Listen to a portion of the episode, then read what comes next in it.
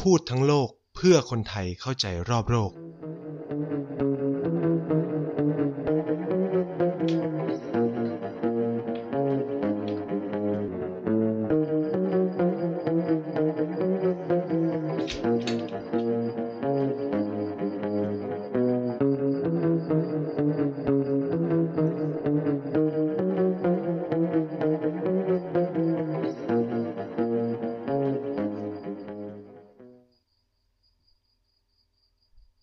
วัสดีครับ สวัสดีแฟนๆ รายการพูดทั้งโลกทุกคนนะครับ กลับมาพบกันอีกแล้วนะฮะกับไนท์เช่นเคยนะครับ ทางช่อง TBD Podcast แบบนี้นะครับ ทุกวันเสาร์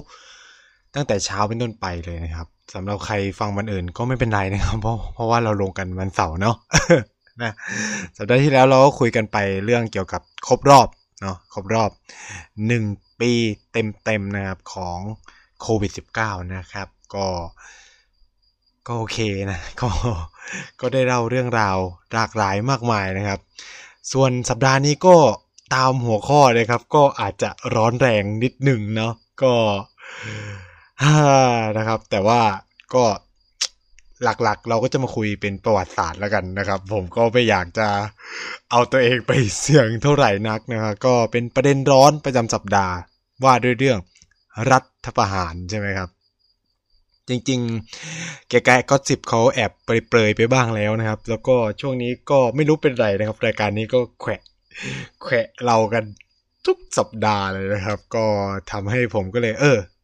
นึกขึ้นว่า เออ เราไปต่างประเทศกันหลายรอบแล้ว เรากลับมาเมืองไทยกันบ้าง เพราะนี่คือรายการพูดทั้งโลกนะครับ ประเทศไทยก็เป็นส่วนหนึ่งของโลกเหมือนกันนะฉะนั้นถ้าอยากจะเล่าก็จะเล่านะครับผมเนี่ย เออ เนาะ ก็ วันนี้หลักๆเนี่ยก็จะคุยเรื่องประวัติศาสตร์การรัฐประหารในประเทศไทย ซึ่งก็คิดว่าหลายคนอาจจะรู้บ้างแล้วก็บางคนอาจจะไม่รู้เนาะก็ expect ว่าทุกคนไม่ทราบแล้วกันนะครับ ก็เลยอยากจะมาเล่าให้ฟังว่า เออมันเป็นยังไงมีความเป็นมายังไงอะไรคือเรียกว่ารัฐประหารใช่ไหมแล้วเออจริง ๆ แล้ว เราเรียกกันถูกไหมหรืออะไรยังไงนะครับบางทีเราก็จะใช้คำผิดไปบ้างนู่นนี่นั่นอะไรเงี้ยครับ ก็หลักๆก็จะประมาณนี้มาเล่าประวัติศาสตร์ให้ฟังนะครับ จนถึงการรัฐประหารครั้งล่าสุดเนาะก็พูดได้เลยเพราะว่าตอนนี้ประเทศไทยเป็นประชาธิปไตยแล้วนะครับ การคุยถึงประวัติศาสตร์การรัฐประหารก็เป็นอะไรที่พูดถึงได้เนาะเนื่องจากเหตุผลง่าย ๆ ที่เอาเรื่องนี้มาคุยก็เพราะว่าช่วงนี้มันก็เป็นอะไรที่ร้อนแรงเนาะที่แบบ มีคนพูดอะไรเมื่อวันศุกร์ที่เมื่อวานนี้เลยล่าสุดเขาก็เพิ่งจัดชุมนุมกันเลยซ้อมต้านรัฐประหารเลยสักอย่างนี่ใช่ไหมก็ค่อนข้างจะเข้ากับกระแสนิดนึงนะครับ ช่วงนี้นโยบายของของทาง TVD Podcast คือจับประเด็นนะฮะจับประเด็นจับประเด็นให้เข้ากับกระแสการ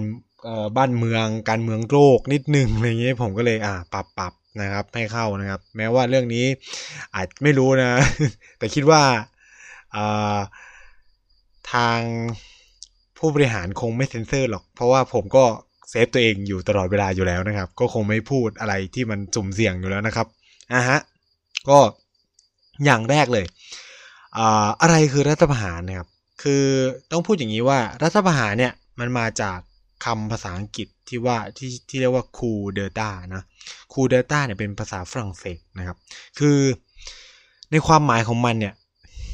ชัดเจนเลยก็แปลว่า blow off state นะ blow off state ก็คือแบบทำให้มันปลิวทำให้รัฐมันปลิว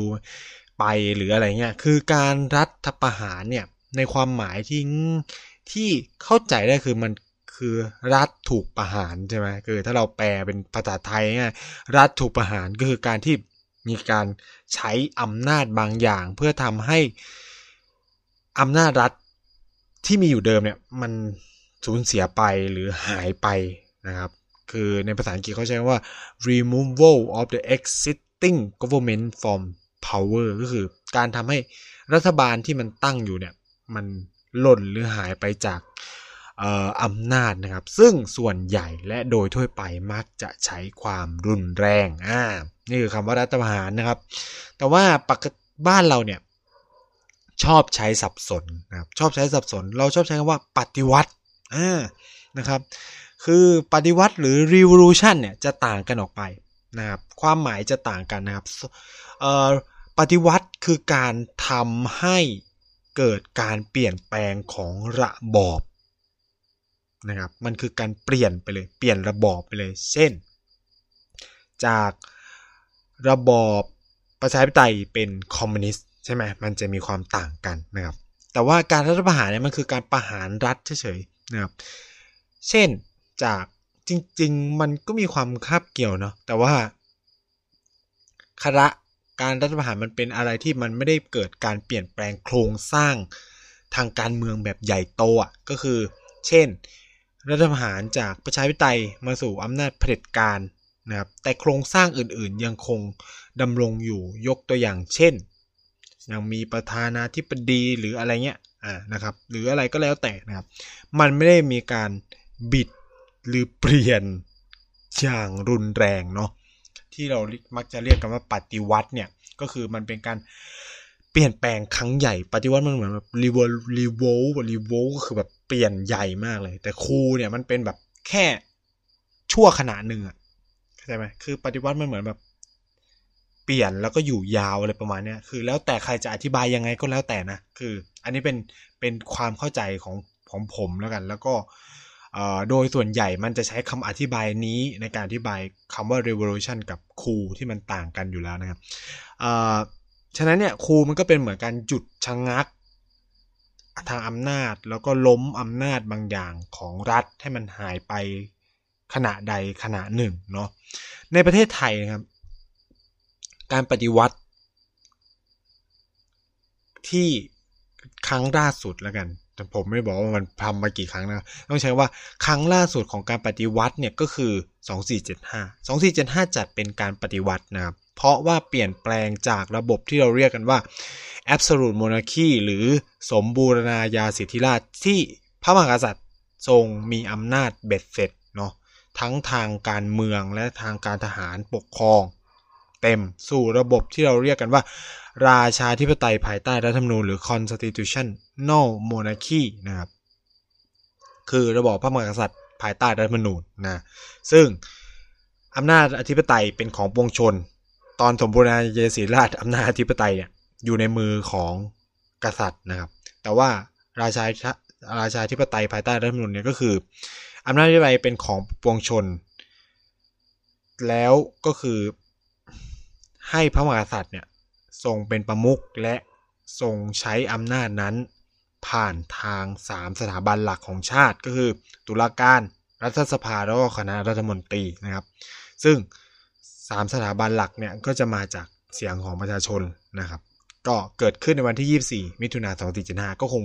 คือใครที่ฟังพอดแคสต์ก็คงแบบพอทราบแล้วแหละว่ามันเกิดอะไรขึ้นในในช่วงเวลานั้นเนาะความน่าสนใจเนี่ยก็คือว่า การรัฐประหารในประเทศไทยเนี่ยต้องใช้คำนี้ว่า ส่วนใหญ่เกิดขึ้นโดยทหารนะครับการรัฐประหารทั่วโลกด้วย ส่วนใหญ่เกิดขึ้นโดยทหาร โดยความร่วมมือบางส่วนจากพลเรือนเนาะแต่ส่วนใหญ่ก็คือกองทัพเป็นคนจัดทำนะครับ ในประเทศไทยมีความน่าสนใจก็คือว่า ความสำเร็จของการรัฐประหารส่วนใหญ่เกิดขึ้นกับฐานบกนะครับ หมายความว่าอะไร มันเคยมีความพยายามกระทำรัฐประหารโดยทหารกลุ่มอื่นด้วยนะครับ นั่นคือทหารเรือนะครับ ทหารเรือเป็นอีกหน่วยสำคัญที่เคยกะเคยเคยกะทำรัฐประหารแต่ไม่ประสบความสำเร็จนะครับ อ่า มันมีสุภาษิตไทย จริง ๆ มันเป็นสุภาษิตจีนด้วยหรือมั้งที่แพ้ชนะเป็นเจ้า แพ้เป็นโจรใช่ไหม อันนี้ก็เหมือนกัน รัฐประหารถ้าสำเร็จ ก็คือรัฐประหาร รัฐประหารถ้าไม่ประสบความสำเร็จก็คือกบฏนะครับ ฉะนั้นเนี่ยผู้ก่อการเนี่ยก็จะมีสองสถานะในตัวเอง ก็คือถ้าชนะก็ได้เป็นคณะรัฐประหารคณะเปลี่ยนแปลงคณะปฏิรูป คณะอะไรก็แล้วแต่นะครับ คณะรักษาความสงบ คณะอะไรก็แล้วแต่นะครับ แต่ถ้าคุณแพ้เมื่อไหร่คุณจะมีชื่อคำว่ากบฏขึ้นนำหน้าทันทีเนาะ คุณจะกลายเป็นพวกเรเบลทันทีถ้าคุณแพ้นะครับ ในประเทศไทยถ้าเอาตามความหมายเลยนะครับ เราก็จะถือกันว่าเรามีรัฐประหารทั้งสิ้น 13 ครั้งนะครับ น่าสนใจมากนะ13 ครั้ง นับตั้งแต่เปลี่ยนแปลงการปกครอง 2475 ตอนนี้ก็ประมาณ 88 ปีแล้วเนาะ เรามีประชาธิปไตยมา 88 ปีนะครับ 88 ปีนะครับ แต่รัฐประหาร 13 ครั้ง นั่นหมายความว่า ทุกๆ6ถึง7ปีเราจะมีรัฐประหารหนึ่งครั้ง หารกันแบบง่ายๆเลย6ถึง7ปี เราจะมีรัฐประหารหนึ่งครั้ง น่าสนใจมากนะครับ เป็นประเทศประชาธิปไตยที่ถูกตัดตอนโดยรัฐประหารเยอะมากเนาะแล้วก็ยังไม่นับรวมว่า เฮ้ย เอาก็จริงแล้วเรามีช่วงเวลาที่ปกครองด้วยระบอบประชาธิปไตยเนี่ย ยาวแค่ไหนกันวะอะไรเงี้ย คือ ไอ้หกถึงเจ็ดปีที่มีรัฐประหารยังไม่รวมว่าเออบางครั้งเนี่ยเราอยู่กับคณะรัฐประหารยาวนานมากเลยนะครับ โดยที่แบบไม่มีรัฐพาหรืออะไรก็แล้วแต่อะไรเงี้ย ก็ต้องมาย้อนดูประวัติศาสตร์กันนะครับ ครั้งแรกของการรัฐประหารในประเทศไทยเนาะบางคนนะครับนับเอาวันที่ หนึ่งเนาะหนึ่งเมษายนปีสองพันสี่ร้อยเจ็ดสิบหกเอาจริงๆผมก็นับนับ ครั้งนี้เป็นครั้งแรกเหมือนกันนะครับ คือต้องพูดอย่างนี้ว่ารัฐประหารไม่จำเป็นต้องเกิดขึ้นกับจากทหารอย่างเดียวนะ รัฐประหารสามารถกระทำได้โดยพลเรือนเหมือนกันนะครับในเคสของอินเดียเนี่ยเราเข้าใจว่าอินเดียไม่เคยเกิดรัฐประหารแต่จริงๆแล้วเคยเกิดนะครับ และทำโดยรัฐบาลพลเรือนด้วยนะในไทยก็เหมือนกัน ครั้งแรกในการทำรัฐประหารของประเทศไทยเนี่ย เกิดขึ้นโดยฝีมือของรัฐบาลพลเรือนนะครับ โดยพญามโนปกรณ์นิติธาดา นายกรัฐมนตรีคนแรกของประเทศไทยนะครับ ซึ่งณเวลานั้นเนี่ยเขาใช้การออกพระราชกิจสฎีกาเนาะพระราชกิจสฎีกา ปิดสภาผู้แทนราษฎร และงดใช้รัฐธรรมนูญ เห็นไหมครับก็คือว่า รัฐธรรมนูญเนี่ย ถือเป็นกฎหมายสูงสุดของประเทศใช่ไหม การที่คุณงดใช้รัฐธรรมนูญเนี่ย แปลว่าอะไร คือถ้าอำนาจอธิปไตยของประชาชนมันสะท้อนผ่านรัฐธรรมนูญ การที่พญามโนซึ่งเป็นนายกมนตรีไปงดใช้รัฐธรรมนูญคือกระทำตัวเองเป็นองค์อธิปัตย์เหนืออำนาจรัฐธรรมนูญ ทั้งที่คนที่เป็นนายกรัฐมนตรีอะมีหน้าที่ต้องทำหน้า แต่เขาเรียกว่าทำหน้าที่ตามรัฐธรรมนูญถูกไหมแต่นี่คือไป คุณไม่มีสิทธิ์ต้องใช้ไหมคุณไม่มีสิทธิ์ไปงดเว้นหรืองดใช้รัฐธรรมนูญได้ เพราะคุณไม่มีอำนาจตรงนั้น การที่พญามโนออกพระราชกิจเดีกาแล้วก็ไปงดรัฐธรรมนูญเนี่ย ถือว่าเป็นการล้มล้างรัฐธรรมนูญแหละ ก็คือว่าคือทำกะทำตัวเองมีอำนาจเหนือรัฐธรรมนูญซึ่งเป็นอำนาจสูงสุดของประเทศแล้วแหละ คือรัฐธรรมนูญมันเป็นการบอกว่าจะจัดสรรอำนาจกันยังไงนะครับ ระหว่างกลุ่มคนต่างๆอะไรเงี้ย อืม ฉะนั้นเราก็เลยถือกันว่า การที่พยามโนปกรณ์นิติธาดาเนี่ยงดใช้รัฐธรรมนูญแล้วก็ปิดสภาผู้แทนราษฎรเนี่ยก็ถือเป็นการกระทำรัฐประหารและนะครับ แม้ว่าตัวเองจะเป็นเอ่อเขาเรียกว่ารัฐบาลพลเรือนก็ตาม แต่เอาจริงๆนะก็คือการปิดสภาของแกเนี่ยก็คือมีการส่งตำรวจส่งทหารเข้ามาในที่ประชุม สภาผู้แทนราษฎรเหมือนกันนะครับ ซึ่ง เรื่องเนี้ยมันเกิดขึ้นจากการที่นะอ่าท่านปีดีพนมยงค์นะคืออาจารย์ปีดีเนี่ยแกก็คือเสนอเขาโครงพัฒนาเศรษฐกิจแห่งชาติแหละที่เรารู้จักกันในชื่อว่าสมุดปกเหลืองนะครับ ซึ่ง มันโดนปัดตก เพราะว่ามันเหมือนกับว่า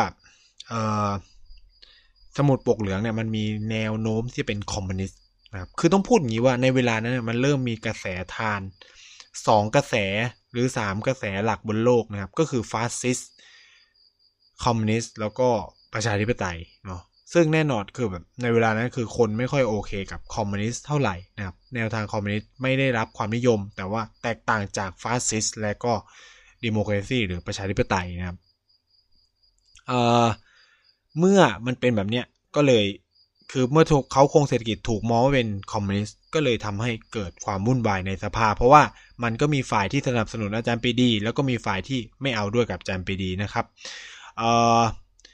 ซึ่งพญามโนเนี่ยก็ไปจับมือกับหนึ่งในสี่ทหารเสือคณะราษฎรนะครับ นั่นคือพญาทรงสุรเดชคือทหารเสือคณะราษฎรมีสี่คนนะครับ ก็คือว่าพญาทรงสุรเดชใช่ไหมพญาพหลพญาฤทธิอคเน แล้วก็พญาประสาพระประสาทพิทยายุทธนะครับ คือ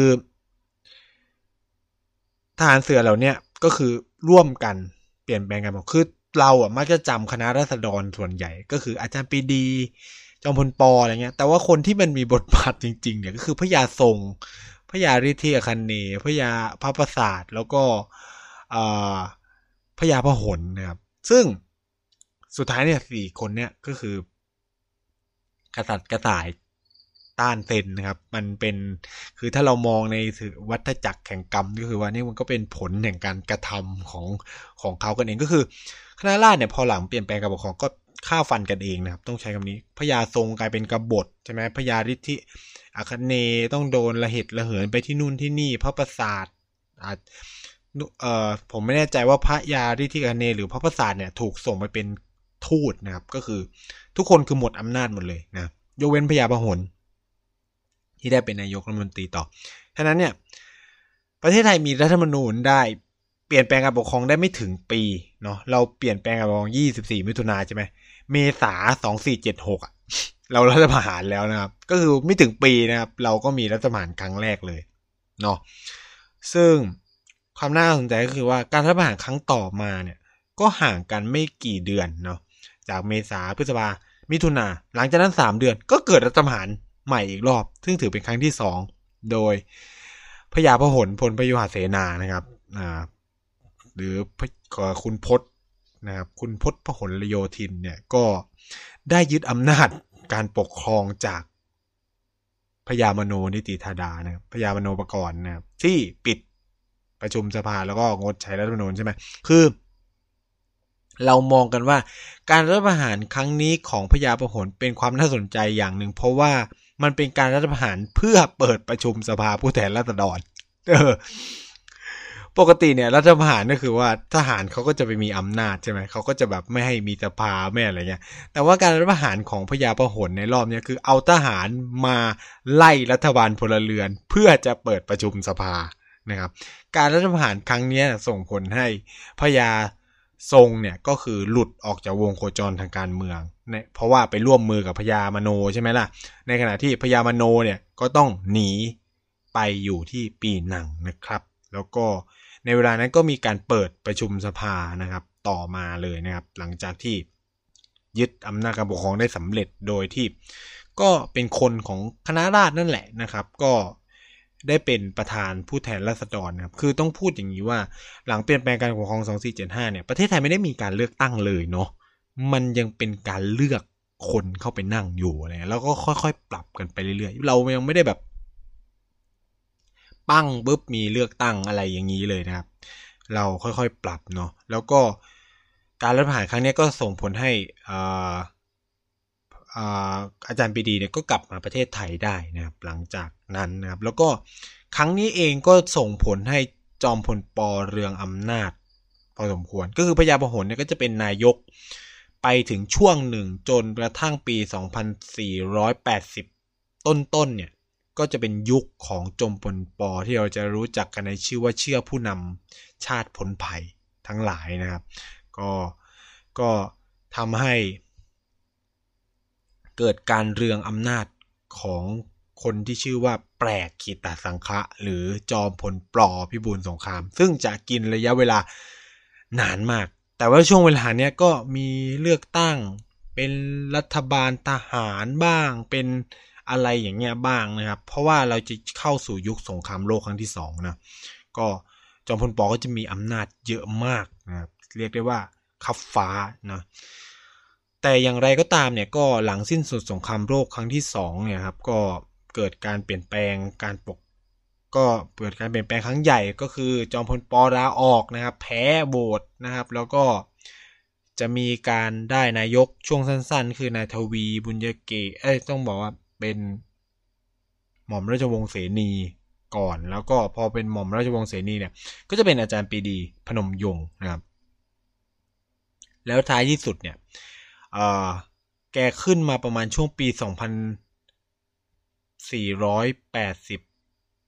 80น่าจะ89นะครับ คืออาจารย์ปีดีเนี่ยเป็นนายกไม่ถึงปีนะก็ก็อย่างที่รู้กันก็คือเกิดเหตุบางเรื่องนะครับ นั่นคือการกรณีสวรรคตของรัชกาลที่ 8 เนี่ย ก็ส่งผลให้นายปีดีพนมยงค์ก็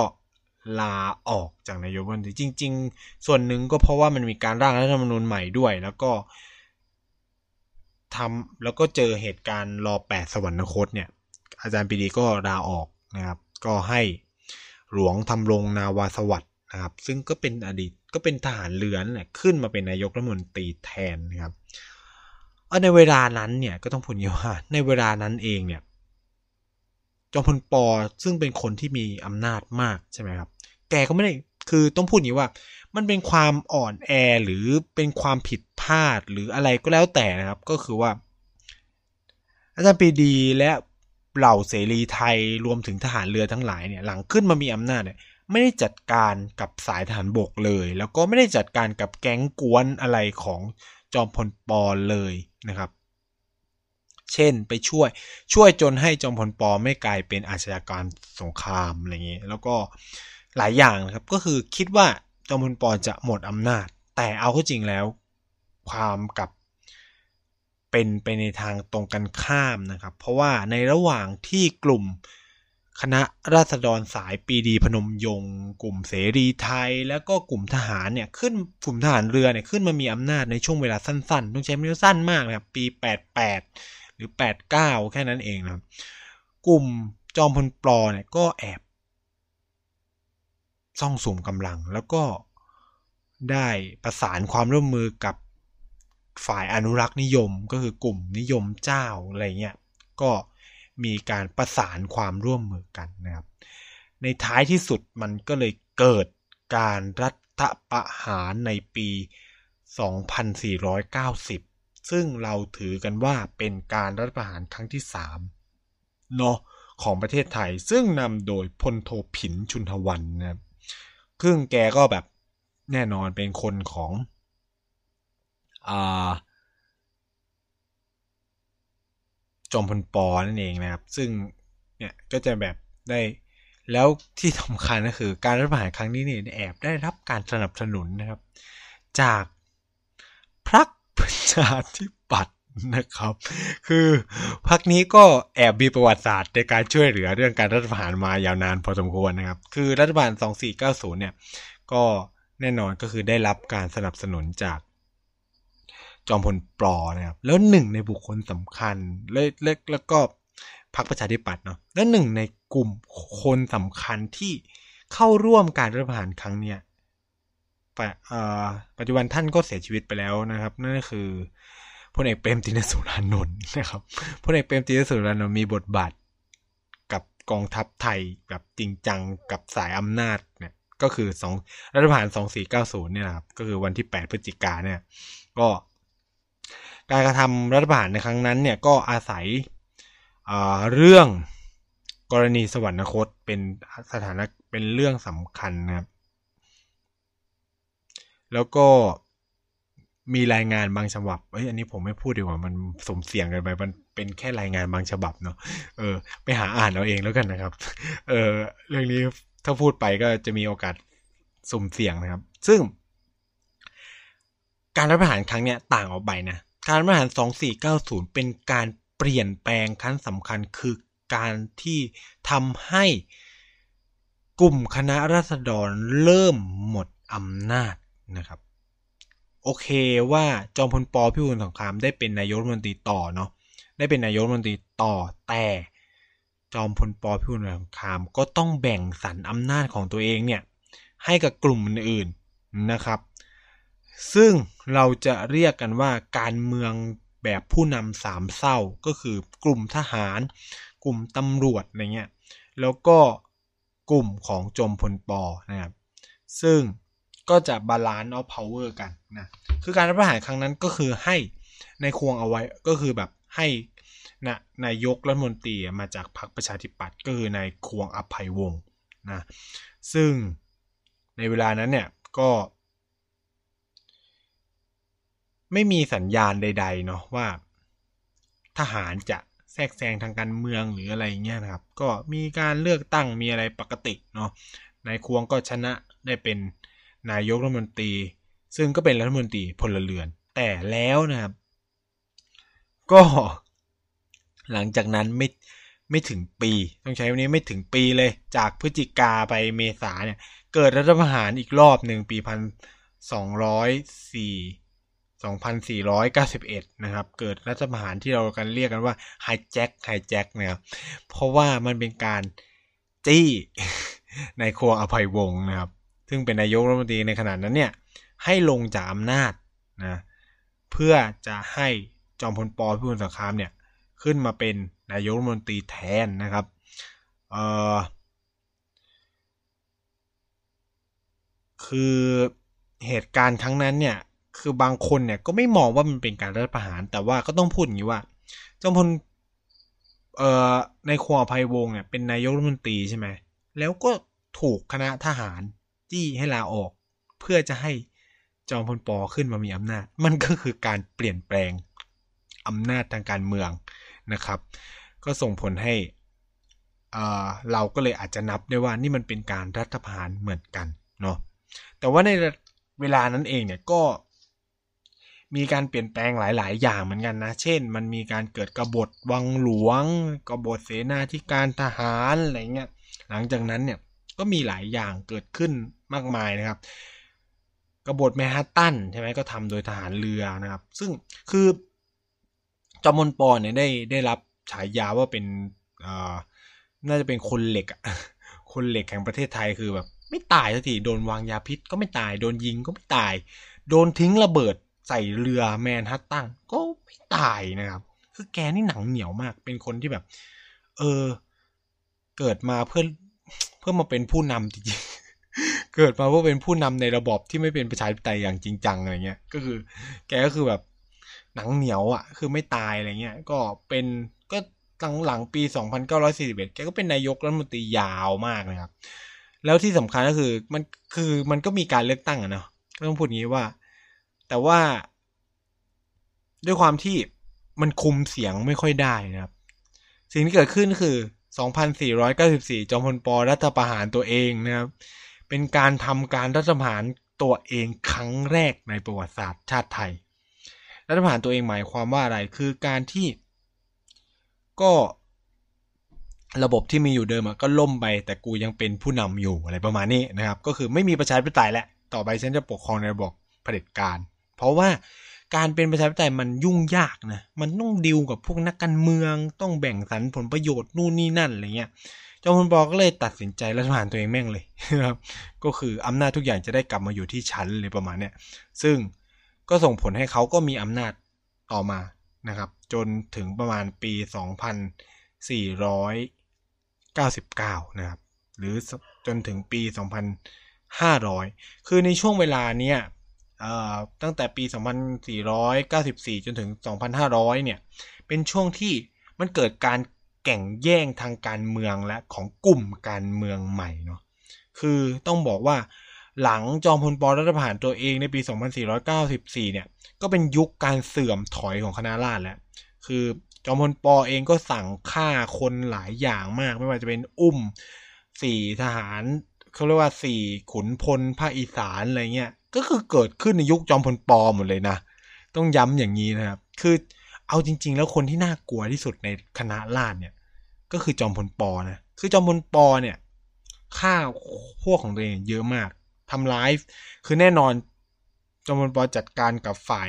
เจ้าได้แบบเบ็ดเสร็จนะครับ เช่น ใครที่แบบนิยมในระบอบเก่าก็ส่งไปเกาะตะลุเตา ในขณะเดียวกันก็เล่นงานพวกตัวเองเละเทะเหมือนกันนะ ไม่ใช่ว่าไม่ทำอะไรนะ คือแบบ เละเหมือนกันนะครับ หลายคนก็เสียชีวิตนะครับ อย่างที่เราทราบกันไป ก็คือเกิดขึ้นในยุคของจอมปอนี่แหละนะซึ่งแต่ว่าหลังจากปี 2494 เนี่ย ก็เริ่มมีกลุ่มการเมืองใหม่ นั่นคือกลุ่มของพลเอกสฤษดิ์ธนรัตน์นะชื่อนี้จะมาแล้วครับ ผินชุนวันนะ แล้วก็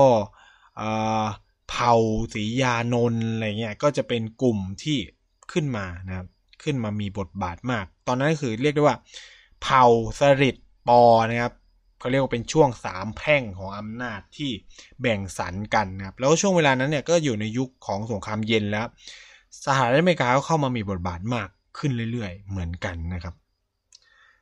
แต่ปรากฏว่าสุดท้ายเนี่ยเขาก็แข่งแย่งอำนาจกันนะ แล้วก็ปรากฏว่ามีการเลือกตั้งใช่ไหมปรากฏว่าเลือกตั้งครั้งนั้นก็ไม่สะอาดไม่โปร่งใสนู่นนี่นั่นใช่ไหมก็คือ จอมพลปอเนี่ยก็สั่งจอมพลสฤษดิ์นะครับ ไปจัดการกับม็อบนักศึกษานะสิ่งที่จอมพลสฤษดิ์ทำก็คือ เปิดทำเนียบรัฐบาลเปิดให้นักศึกษาเข้ามาเลยนะครับ แล้วก็พูดคำหนึ่งที่ติดปาก แล้วก็เป็นที่รู้จักกันจนถึงทุกวันนี้ก็คือ แล้วพบกันใหม่เมื่อชาติต้องการ นี่เป็นคำของจอมพลสฤษดิ์ธนรัตน์พลเอกสฤษดิ์ธนรัตน์ณเวลานั้นนะครับ เหตุการณ์นี้มันเกิดขึ้นในประมาณปี 2499 2,500 นะครับ แล้วพบกันใหม่เมื่อชาติต้องการจริง ๆ นะครับ จอมพลสฤษดิ์รัฐประหารจอมพลปอนะครับ ก็2,500ปี 2,500 รัฐประหาร 2,500 เนี่ยก็เลยเป็นจุดจบของคณะราษฎรอย่างแท้จริง แล้วก็เป็นยุคเฟื่องฟูของทหารสายสายทหารนะครับ ซึ่งจะกินเวลา ไปอีก 16 ปี ก็คือตั้งแต่ 2,500 ไปจนถึง 2,516 นะครับ คือจอมพลสฤษดิ์รัฐประหารให้พลเอกสฤษดิ์รัฐประหารให้พลเอกถนอม กิตติกจรเป็นนายกรัฐมนตรีนะครับ แต่ก็คุยกันได้ไม่นานนะครับ คุยกันได้ไม่นานก็คือแบบสุดท้ายแล้วเนี่ย ก็คงแบบ เฮ้ย ไอ้หนอมมึงทำงานไม่ค่อยดีนู่นนี่นั่นอะไรเงี้ยใช่ไหม แล้วก็มีหลายเรื่องนะครับ สุดท้ายเนี่ยในปีถัดมาครับ 2501 จอมพลสฤษดิ์ก็รัฐประหารตัวเองนะครับอีกรอบหนึ่งนะครับ รัฐประหารอีกรอบหนึ่งนะครับ ก็ทำให้เขาเนี่ยก็ขึ้นมามีอำนาจอย่างแท้จริงนะในปี 2501 นะครับ แล้วก็เกิด สิ่งที่เราเรียกว่าประกาศของคณะปฏิวัตินะครับ วันที่ 20 ตุลา 2501 นะ ซึ่งเนื้อหาน่าสนใจมาก แล้วคุณลองไปเปรียบเทียบกับการยึดอำนาจเอ้ยเขาเรียกว่าการรัฐประหารทุกครั้งไม่ได้ไหนนะ ด้วยคณะปฏิวัติซึ่งประกอบด้วยทหารบกทหารเรือทหารอากาศตำรวจและพลเรือน ได้ทำการยึดอำนาจการปก ครองประเทศในนามของปวงชนชาวไทยใช้ย้ำนะครับในนามของปวงชนชาวไทย ตั้งแต่เวลา 21 นาฬิกาเขาต้องใส่เวลานะครับ วันที่ตั้งแต่เวลา 21 นาฬิกาวันที่ 20 ตุลาพุทธศักราช 2501 นี้เป็นต้นไป และสถานการณ์ทั้งหลายตกอยู่ภายใต้ ความควบคุมของคณะปฏิวัติโดยทั่วไปแล้ว ขอให้ประชาชนพลเมืองประกอบกิจการงานอาชีพตามปกติ ให้ข้าราชการทั้งหลายปฏิบัติงานในหน้าที่ตามเคย และให้ทุกคนเนี่ยตั้งอยู่ในความสงบ มิพึงกระทำการใด ๆ ที่ก่อให้เกิดความไม่เรียบร้อยในประเทศ ห้ามเคลื่อนย้ายกำลังทหาร นอกจากด้วยคำสั่งของหัวหน้าปฏิวัติ และให้ผู้บังคับบัญชากำลังหน่วยต่างๆของประเทศ ฟังและปฏิบัติตามคำสั่งของหัวหน้าคณะปฏิวัติแต่ผู้เดียว อันหนึ่งขอแจ้งให้ทหารและตำรวจทั้งหลายทราบว่า การยึดอำนาจครั้งนี้ไม่มีการเปลี่ยนแปลงตัวผู้บังคับบัญชาในวงการนะครับก็ลองนะอยากย้ำว่า ให้เอาประกาศกันเนี่ย ไปเทียบกับทุกอันเลยนะครับ มันจะเหมือนกับว่า เอ๊ะมันมี pattern มันมี pattern บางอย่างอะไรเงี้ยนะครับ อยู่นะครับ ก็ส่งผลให้ การรัฐประหารครั้งนี้จอมพลสฤษดิ์ธนรัตน์ก็ยึดอำนาจ หรือที่เรารู้จักกันจอมพลพระขมาแดงนะครับ ก็แกก็จะได้คออำนาจไปถึงเวลาหนึ่งจนแกตาย อืมนะครับ แล้วคนที่ยึดอำนาจต่อเนี่ยก็คือ คนที่มามีบทบาทต่อคือจอมพลถนอมน้องรักนะครับ ซึ่งก็คือเป็นพลเอกแหละนะครับ คือจนกว่าจะได้เป็นมีอำนาจเต็มคือเอ่อ จอมพลถนอมเนี่ยก็อยู่ในอำนาจไปอีกยาวเลยครับ จนเกิดรัฐประหารอีกรอบหนึ่งปี คือเขาก็ให้มีเลือกตั้งแหละ แล้วปรากฏมันก็คุมเสียงคุมอะไรมากไม่ได้อะไรเงี้ย แกก็รัฐประหารตัวเองครั้งเหมือนกัน จอมพลถนอมรัฐประหารตัวเองในปี 2514 นะครับ ซึ่งมันกลายเป็นชนวนสำคัญของ วันที่ 14 ตุลา 2516 คือ 2 ปีหลัง จริง ๆ ตั้งแต่ปี 2514 เนี่ย ก็เริ่มมีการประท้วงการที่จอมพลขนอมเนี่ยรัฐประหารตัวเองแล้ว เพราะว่ามัน มันมีการประกาศใช้รัฐธรรมนูญเนี่ย ซึ่งใช้เวลาล่างเป็นสิบปีนะ ในปี 2511 เนี่ย แล้วอยู่ดีๆ เนี่ย จอมพลถนอมก็รัฐประหารตัวเองล้มรัฐธรรมนูญฉบับนั้น เพราะว่าคุมเสียง ในสภาไม่ได้อะไรเงี้ยนะครับ ก็เลยทำให้เกิดความไม่พอใจของประชาชน เพราะมองว่าเฮ้ยมันเป็นรัฐธรรมนูญที่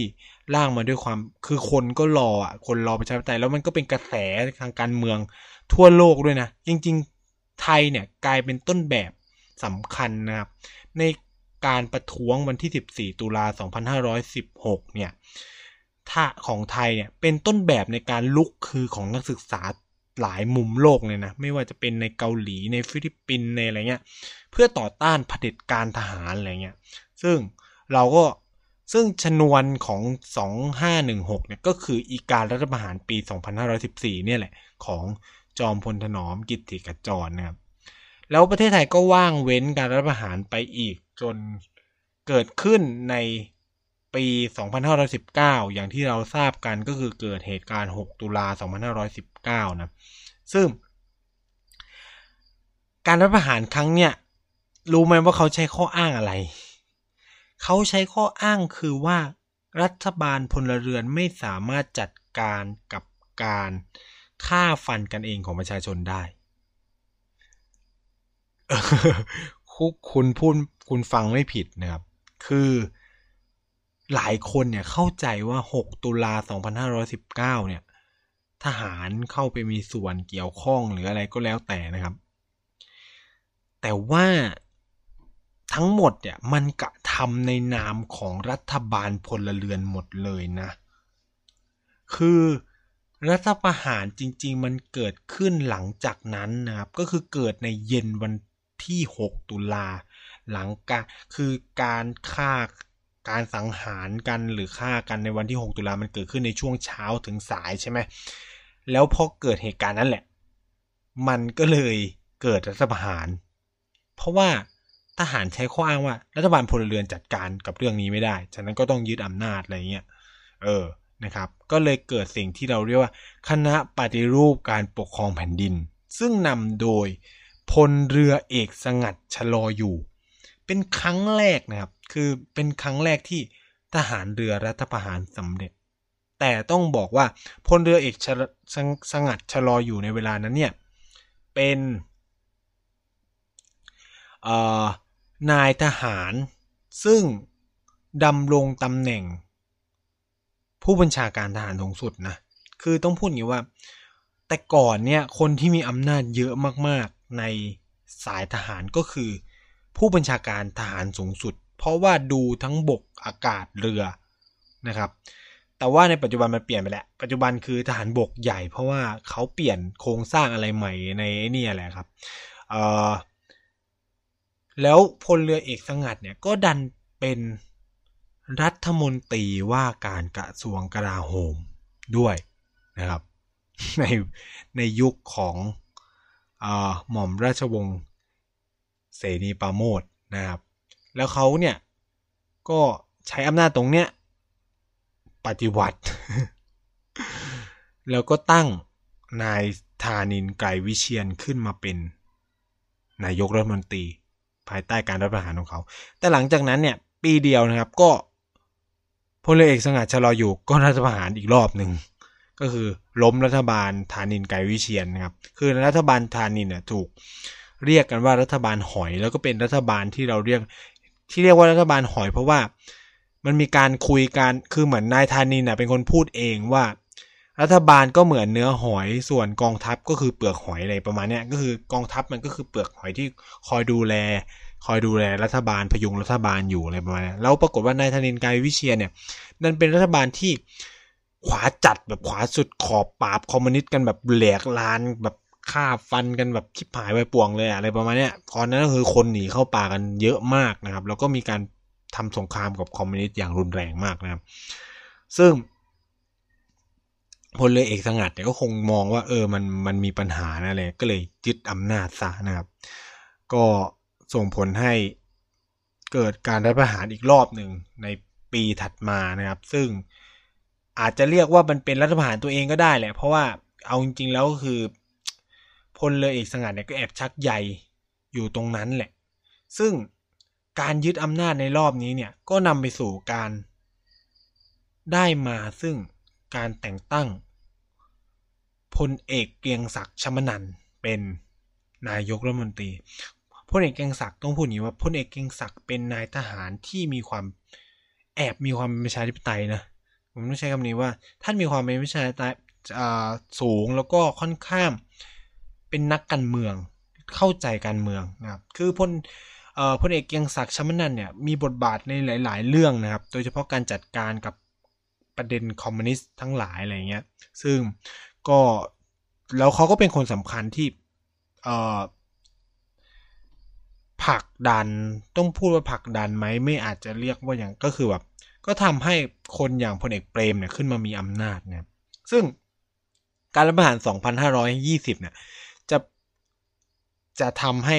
เกิดการว่างเว้นของการรัฐประหารไปอีกยาวเลย เพราะเราจะเรียกกันว่าประชาธิปไตยครึ่งใบหลังจาก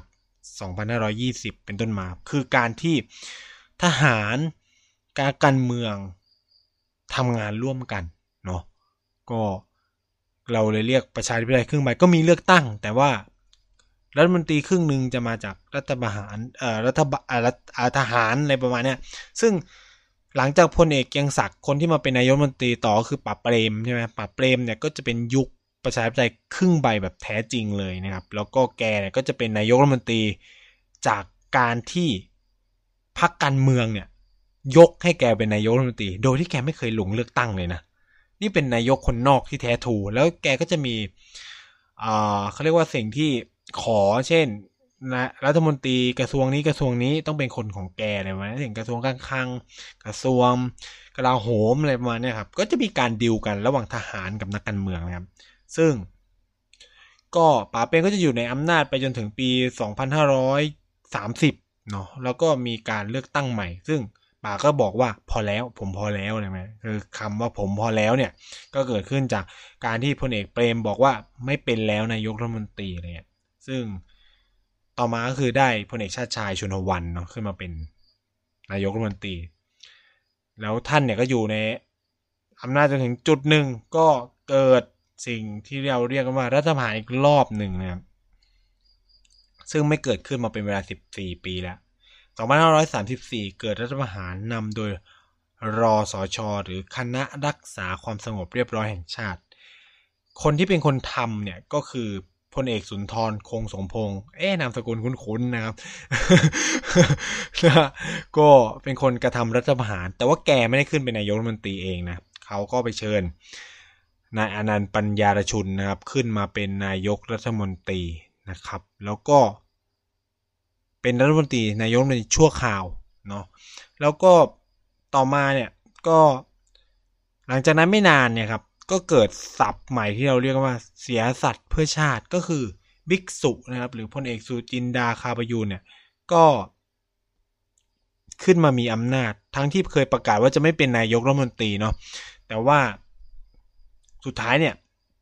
ก็มีการแข่งกันทางการเมืองมีพักการเมืองนะครับ ก็คือพักเราจะเรียกยุคในสมัยนั้นว่า ยุคพักเทพพักมารนะครับพักเทพพักมารคือกลุ่มพักที่สนับสนุน คณะรัฐประหารกับพรรคที่ไม่สนับสนุนคณะรัฐประหารอะไรประมาณนี้เนาะก็พลเอกสุจินดาก็ได้เป็นนายกรัฐมนตรีนะครับ แล้วก็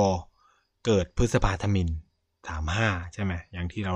รับรู้กันนะครับ ก็เป็นเหตุพฤษภาสามห้าเนี่ยก็เป็นเหตุผลมาจากเนี่ยแหละการรัฐบาลปีสามสี่แล้วก็การที่พลเอกสุรินดาคาปยูนเนี่ยตบัดสัตว์แล้วก็มา เป็นผู้ไอ้นี่เองนะครับมาเขาเรียกว่าอะไรอ่ามาเป็นนายกรัฐมนตรีอ่านะครับ นี่ก็เป็น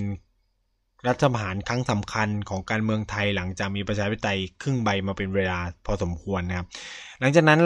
ก็จะเกิดสิ่งที่เราเรียกว่ายุคประชาธิปไตยแบ่งบานนะตั้งแต่ประมาณปี 2536 เป็นต้นมาเนี่ยก็เป็นยุคประชาธิปไตยแบ่งบานแบบเต็มที่เลยนะครับ มีการเลือกตั้งนู่นนั่นซึ่งก็เป็นช่วงเวลายาวนานเหมือนกัน ตั้งแต่นั้นเป็นต้นมาจนเรามีรัฐมนูล2540 นะครับ มีรัฐบาลในชวนรัฐบาล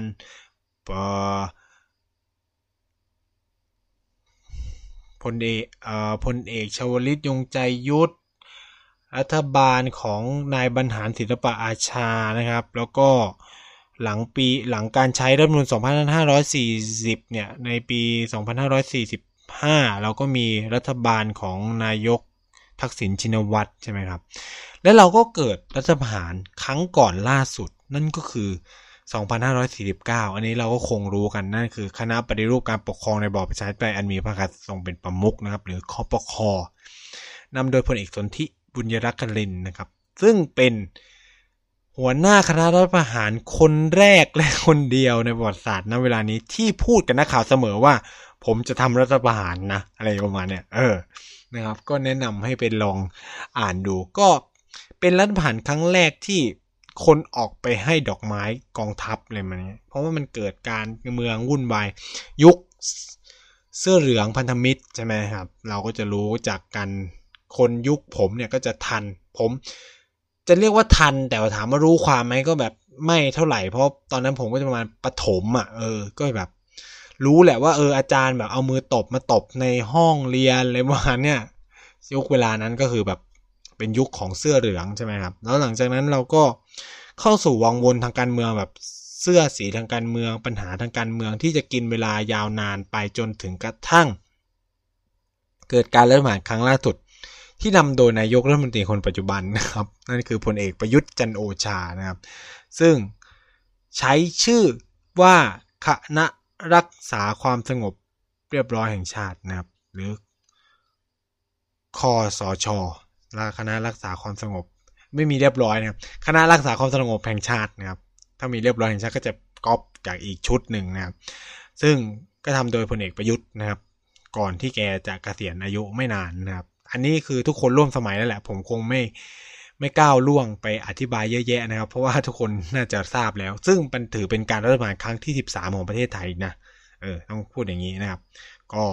เป็นอะไรที่ โอ้พูดจะมาถึงจบได้นะครับ ก็นี่ก็เป็นประวัติศาสตร์การรัฐประหารในประเทศไทย ซึ่งจะเห็นว่า ส่วนใหญ่ก็ทำโดยทหารเลยเนาะ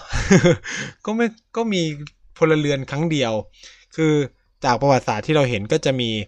ความน่าสนใจคือ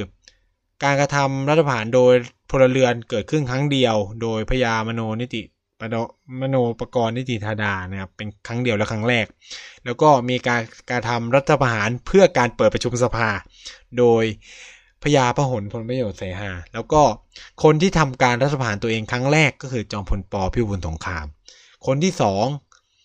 จอมพลสฤษดิ์ธนรัตน์และคนที่สามก็คือ